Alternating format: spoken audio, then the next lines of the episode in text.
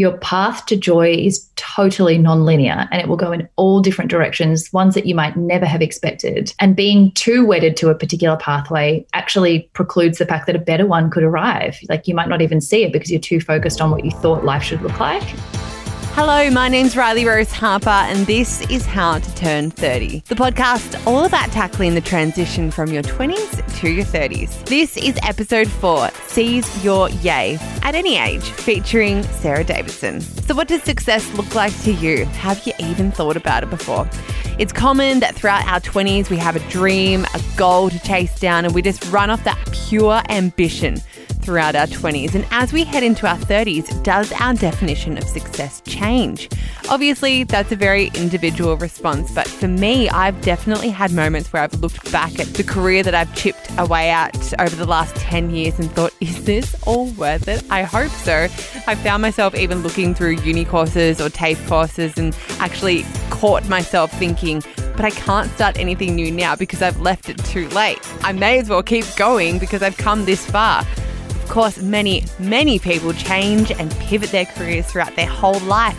Turning 30 doesn't mean you have to bunker down and just commit to whatever you chose to do in your 20s. You could literally do anything, but it could be a good idea to really assess whether what you've been doing through your 20s really brings you joy or Yay, as my next guest would call it. Sarah Davidson is the founder of Matcha Maiden. She's a lawyer turned entrepreneur. She's a podcaster. She's an author with a new book out. It is called Seize the Yay, which draws on her own stories personal anecdotes and insight. It is an absolute delight to read, and it was a delight to speak to her and bring her insights to the How to Turn 30 podcast. She is literally yay personified. We talk about how her side hustle turned into a global business, whether self doubt actually really goes away ever, and why now is the best time to pursue anything that you've had on the back burner.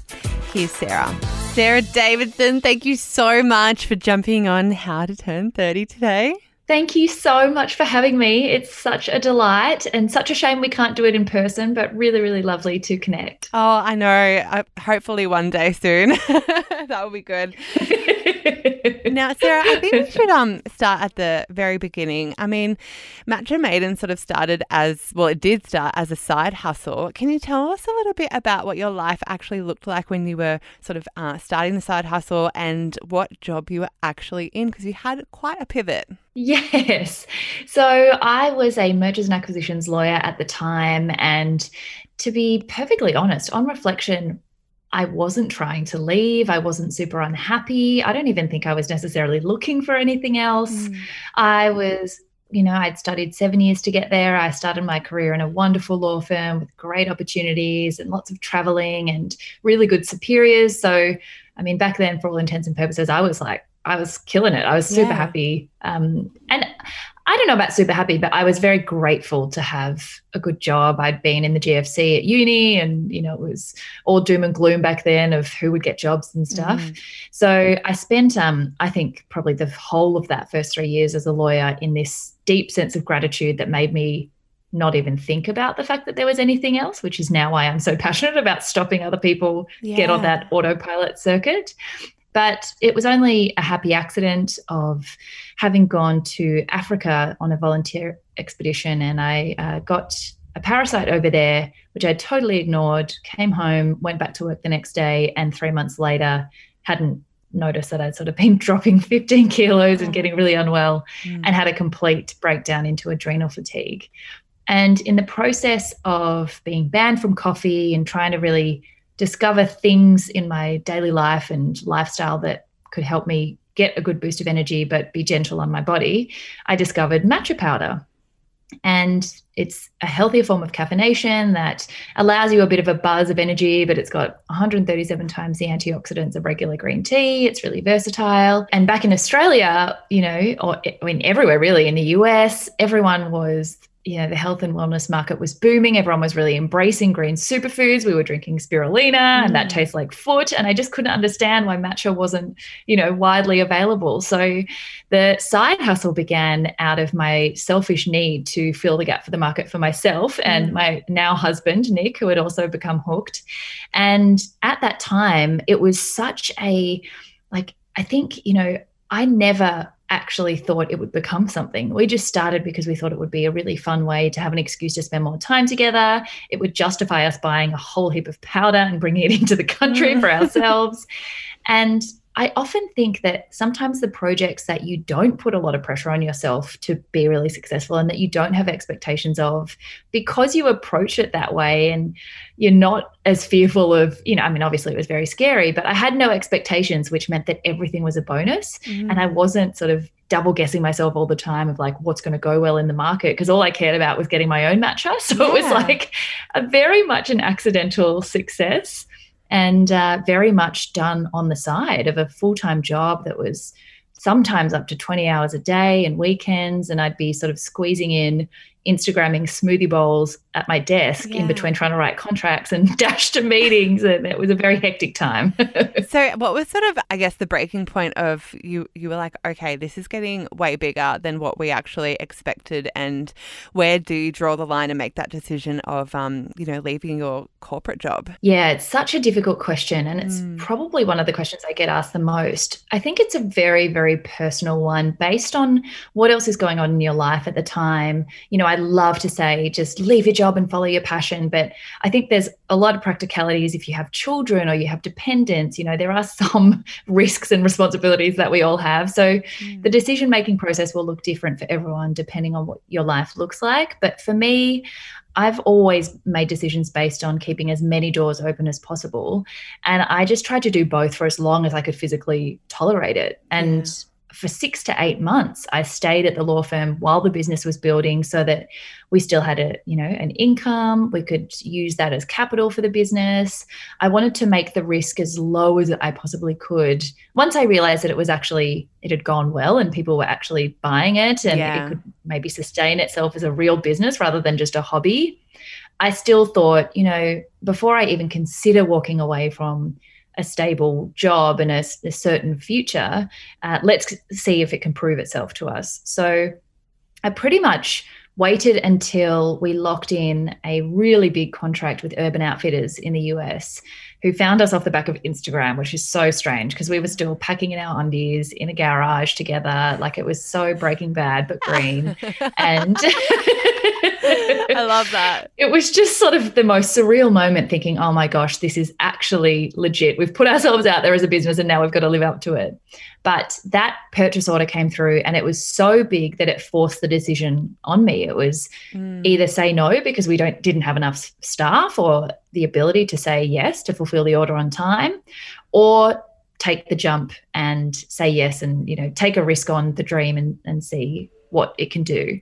Mm. And I think by that time, it was obviously still petrifying and it all happened so quickly and it was a bit of a rip the band-aid moment. But at the same time by then the business had had 6 to 8 months of solid continual growth.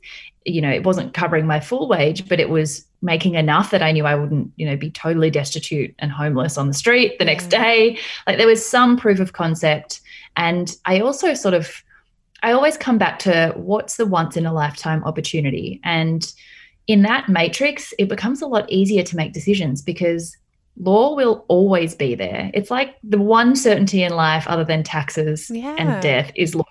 So mm-hmm. I thought there's not a huge risk there. I can always go back. I've got my qualifications. I've made a really good name for myself and I've worked really hard to make good connections.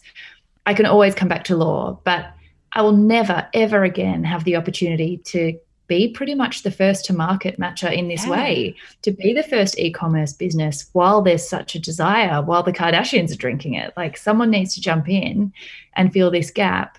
Yeah. Exactly. Why couldn't it be us? It's almost unbelievable that matcha wasn't a thing in Australia because, you know, it, it's quite second nature in, in the wellness and, and superfood kind of conversations that we have now. Yeah. And it's strange that even in the US, it was everywhere. Like so many famous people and key opinion leaders were drinking it. It was in cafes everywhere when we were traveling, but it wasn't branded. So it's not that the pro- mm. you know the product didn't exist. I think often when you are trying to innovate or trying to come up with new ideas, we think we have to reinvent the wheel completely. But the product was around. It's actually existed for centuries. Like Asia, in Asia, it's been around since the Zen Buddhist monks. So they just laugh when we talk about it like it's this brand new superfood. I love but that. It, it wasn't even like the, the the point of difference that we brought wasn't the product. It was just making it into a community. It was making it into something people wanted to be involved in. And I, I often think we I talk about self-doubt so much and I think we self-select ourselves out of opportunities so often. And one of the main reasons is often because we're like, oh, someone's already done it. But uh-huh. someone's already done everything mm. in 2020 it's all about just your spin on it and the way that you do it differently. And we just slapped a brand name on it and made it pretty and made it Instagram friendly and changed the language from, you know, ancient Japanese traditional ceremony to vibrant daily use superfood. It was just a very small tweak, but that made all the difference. You touched on self doubt a little bit there, and it's something that you do go into quite a lot in your book, Seize the Yay. And you've talked to many entrepreneurs and many successful people on your podcast, Seize the Yay, and you've had success as well. Do we ever get to a magical place where self doubt doesn't exist anymore? And how do I get there? I think that I once aspired to that. I once hoped that I would wake up one day and be full, like just filled with confidence and mm. and you know certainty around my abilities. And I definitely think it's important to learn to master it and to not be racked with it so badly that you're paralyzed. But now I think I've come to appreciate it as a sign that I'm not complacent. Mm. It's almost like a little reminder that you actually really care about doing a good job. It's it's not I don't think it's a bad sign. It's just a self-protection mechanism that actually confirms for you that you're stepping out of your comfort zone. And I wouldn't ever want to think that I'd stopped taking steps to evolve and change and challenge myself and that I just got comfortable and stayed static in one position and only did what was familiar. So I've learned to sort of not hope anymore that it goes away completely, but rather make sure that at least I know how to respond to it when it does happen. And I think it's it's a lot of people aim to make it go away but that internal chatter is completely normal mm. it's so it's just our natural defense mechanism to anything that you know pushes us beyond what we've done before. All you need to do is just acknowledge it understand its role and then just say okay like i understand that's what you're doing you're protecting me but i don't need to be controlled by you. I'm not going to change any of my decisions based on you. Most of the time your negative self-talk is totally wrong and it's just there because you know of humility and the I think it's it's so important to be able to observe yourself like that and not just be so comfortable that you've nailed it. So yeah, it's a very complicated relationship we all have with imposter syndrome, but I always think it would be the greatest shame if anyone didn't follow their dreams and prove to themselves what they were able to do, not because their idea didn't work, but because they didn't believe it could work. Mm. That that's just the biggest shame to me. So I'm so so passionate about helping others understand the dialogue and learn how to sort of yeah, move through it rather than trying to avoid it altogether. Yeah, I really love that, Sarah. And I think that's especially relevant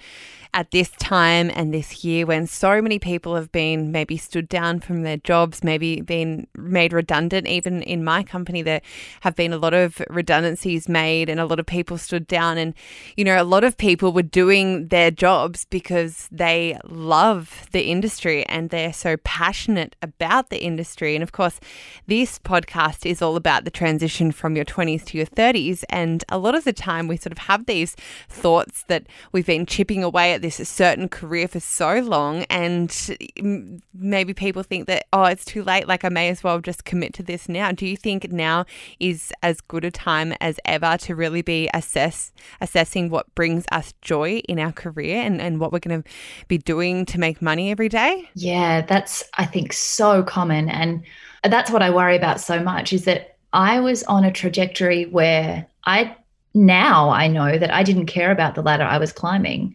But then I didn't know. I actually didn't know that that's not, I wasn't fully invigorated because once we search, you know, tick certain boxes in our jobs, a good pay, it's objectively respectable, and it has, you know, a career path and a trajectory of promotions and progress. I think sometimes when we feel we're productive or busy, we're like, oh, okay, that's it. Like, that's more than I need. Why would I even look at anything else? Yeah. Unless you're actively unhappy, I think people often don't make a change.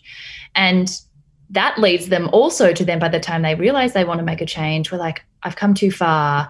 You know, it, then yeah. it's a waste of time, or I'm too old, or, you know, I genuinely believe, firstly, that, you know, you don't have to see the whole staircase to take the first step. So every chapter of your life is, even if it's not one that you're enjoying, you're learning something for whatever the next chapter is.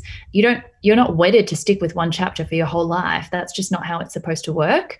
So nothing is ever a waste. No chapter is ever a waste because even if it shows you what you don't like, that's also valuable information to figure out what you do like.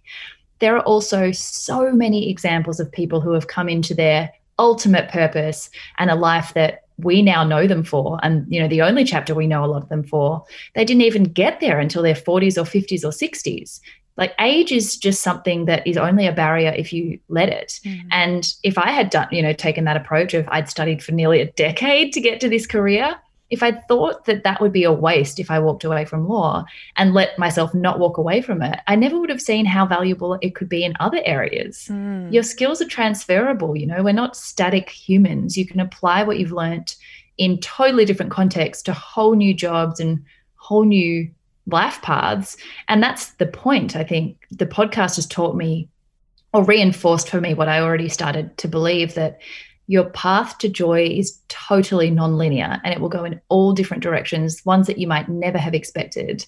And being too wedded to a particular pathway actually precludes the fact that a better one could arrive. Like you might not even see it because you're too focused on what you thought life should look like. Mm. and i think 2020 and the the pandemic has obviously caused so much grief and adversity and challenge for so many people and we wouldn't wish to learn the lessons the way we have but i think there are so many lessons. This has broken the autopilot circuit that so many people were on and given them a chance to clear the slate and really actively think about what you want to put back into your life. And that's all i want from CZA is that people are making active choices about where they are rather than just automatically continuing because that's what they've always known or because that's what they've always done. Yeah. I think this is a time where people will persuade themselves that it's the worst time to make a change, but I actually think it could be the best time to make a change. Oh, that was powerful, Sarah. I was like, oh my God, I forgot where we were. I actually really wanted to ask you, Sarah. You founded Matcha Maiden with your husband. So you guys obviously work quite closely together. How do you separate those two things? Like, do you guys actively switch off and make sure you have time as a couple? And I guess that actually correlates with um, being busy as well. It's quite trendy to be really busy all the time, and especially with millennials and our generation. What do you guys do? Do you make time to switch off? And I know I think you've mentioned that you meditate every day and just finding those little pockets or windows of time to actually switch off because you would be really busy. But, um, you know, a lot of people just are busy and busy and busy and then they just burn out. Yeah, that's a great question. And it's been a huge learning curve, particularly since going into business together, because mm. before we at least had the boundaries of having different jobs. So one or the other of our jobs would kind of give you a little push to know that it was the end of the day. But I think it's become the most important thing that we do is putting aside time because otherwise you just end up as business partners who are housemates and yeah. you just blur the lines between everything and you kind of realize you've lost the the time that makes you guys you. And i think you know the relationship comes first. Business always has to come second. And yet for the first couple of years it took us a really long time to learn how to put those boundaries in. What we've had to do is in terms of conflict resolution and how to sort of separate the relationship from our working relationship. We've put in a lot of boundaries in terms of separating our roles in the business and deciding who's the boss of which. That's made a huge difference. Having a different office to where our bedroom is so we don't work, especially now that we're only working from home and we're only playing at home, like yeah. there's nowhere else to go in yeah. Victoria. We've had to really allocate our physical spaces so that they're separate. And then in terms of downtime, the only way that we've been able to do that is to literally calendarize our rest and like date night and when we weren't in lockdown, we had movie night that we sort of locked in months in advance. And like we have a recurring monthly night that we go to the movies and we don't take our phones. Every Sunday is now what I call Sloth Sunday. So we oh, try not to be on our devices at all and try and that. like that's when we give ourselves permission to be a sloth mm-hmm. and not move, just watch like a whole season of something on Netflix. Mm-hmm. And we didn't actually used to distinguish between weekends and weekdays at all. Like everything was just a blur of doing. Yeah. And we suffered personally and together so much for that. We just burnt out emotionally and physically. But now we, yeah, we have our weekends. We walk the dog. I meditate twice a day. I have to wow. pretty much do twice a day to keep my anxiety in check taking lunch breaks, particularly when you're at home and there's nowhere to go, it's really hard to even bother to take a break. But taking lunch breaks to go outside and maybe have a sweat, do a workout, and then also calling it at night. There has to be a time where you draw a line in the sand and finish working. Yeah. And we used to just work right up until the minute that we slept and then wonder why we couldn't fall asleep yeah. because you're too wired. So now we try and sit down for dinner, you know, not eat at our desks or eat doing stuff, but actually sit down, take the time to cook, sit and enjoy the meal, and then try not to do too much work unless it's really urgent after dinner. And we just unwind with a stupid crime show or yeah you know, a, a, silly movie or a blooper. You know, sometimes we go on these weird YouTube tangents for hours, but you've got to let your brain have a rest. and is that how your podcast Seize the Yay sort of started, Sarah? That you needed a sort of creative outlet that you could talk to these entrepreneurs and really successful people and have a little bit of uh, just a project of your own. I mean, it, it is a successful podcast in its own right now, but I'm assuming it didn't exactly that wasn't the actual goal of the podcast to be super successful. It just was your project. Yeah, absolutely. And that came from the same thing. I've sort of come to conceive of my yay or like my most yay filled life as a bit of a jigsaw puzzle. Mm-hmm. And the pieces that you need at different times of your life change. And as long as you're sort of on top of where the gaps are and what you feel like you're missing and then trying to fill that, then you'll continue to feel really fulfilled and happy. And I think after about three or four years on what we call the Matcha Mission with Matcha Maiden and the Matcha Milk Bar, my business partners in both of those were men. And I started to really miss that sort of super feminine, fluffy side of myself that didn't really have an outlet anymore because the business was, you know, not, it was just sort of gender neutral and very health and wellness focused. And I was just missing that sort of expression and also missing the ability to share the stuff that is not professional to share on the business page, like all the behind yeah. the scenes of failures and setbacks and burnout and anxiety or having my period. Like you can't really rock up on your business page and say, guys, I'm just not, you're not going to get your orders because I got my period today and it's just not a good day. Yeah. Yeah. and my personality has always been equally super professional and on the ball when I need to be, but total open book goober in the rest of my life. And I, I was starting to feel really imbalanced. So the podcast, and I also wasn't doing anything that was just for joy. Everything was mm. had a purpose. Even exercise was like I was trying to A type achieve at exercise. Like yeah. it was progress based and achievement based. So the podcast came about as, yeah, a play project. I didn't need to win at it. I didn't even need it to go well. I just wanted to talk to people and, and learn and open my brain and just have you know just chew the fat and have a great time and have, have a laugh. And it's turned out to be exactly that. I didn't i've actually never announced what day the episodes come out on or what cycle. It's turned out to be weekly but i never committed to anything because i didn't want to have a deadline. And i yeah. always said if i don't have an episode or i have you know an anxious week and i can't get one out then I don't want to have announced a date so that I've created pressure or deadlines for myself because I do that in every other area of my life.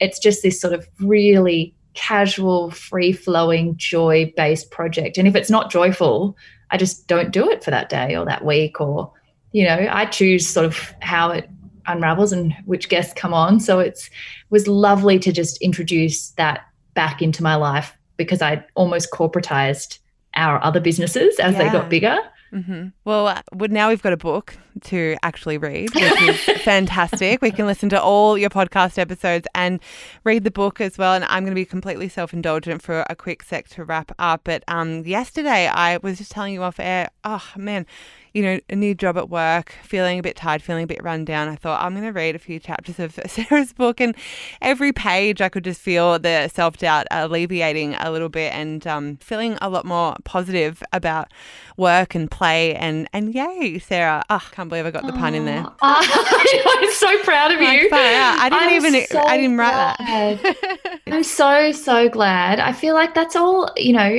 one thing I've really learned is I think we expect to have these huge revelation moments in our life. And of course, looking back, there are aha moments, but I think sometimes like you you'll get a you'll have a touch point with something like a book or a podcast or somewhere you're not necessarily expecting it and it can totally change your day or it can totally change the way you think in a moment like I often pick up a book or listen to a podcast uncannily just when I need that exact message. Yeah. So you probably picked up the self doubt chapter just on a day when you needed it. When on another day, you know, you might have not needed that chapter at all. Totally. And that's just what I hoped.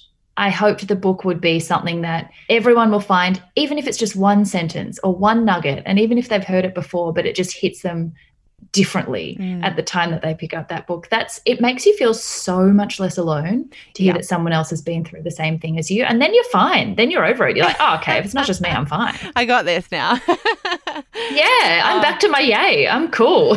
Sarah, I really appreciate your time on how to turn 30 today and I appreciate your outlook on life. You're amazing. The book's amazing, the podcast's amazing. Thank you so much for lending your thoughts today. Thank you so much. Thank you for having me. Sarah's book is out now. There's a link to buy a copy in the show notes. Of course, it is called Seize the Yay. I really encourage you to get yourself a copy or at least listen to Sarah's podcast, which I'll also link in the show notes. If you enjoyed this episode, please give it a rating or review or take a screenshot of you listening and pop it up on Instagram. I would absolutely love that. And you can tag me at Riley Rose Harper or How to Turn 30 podcast. That is where you can find me as well. Thank you so much for listening. If you've got any feedback or you'd like to see something covered on how to turn 30, please get in touch with me via Instagram. Otherwise, I'll be dropping another episode in your feed next week.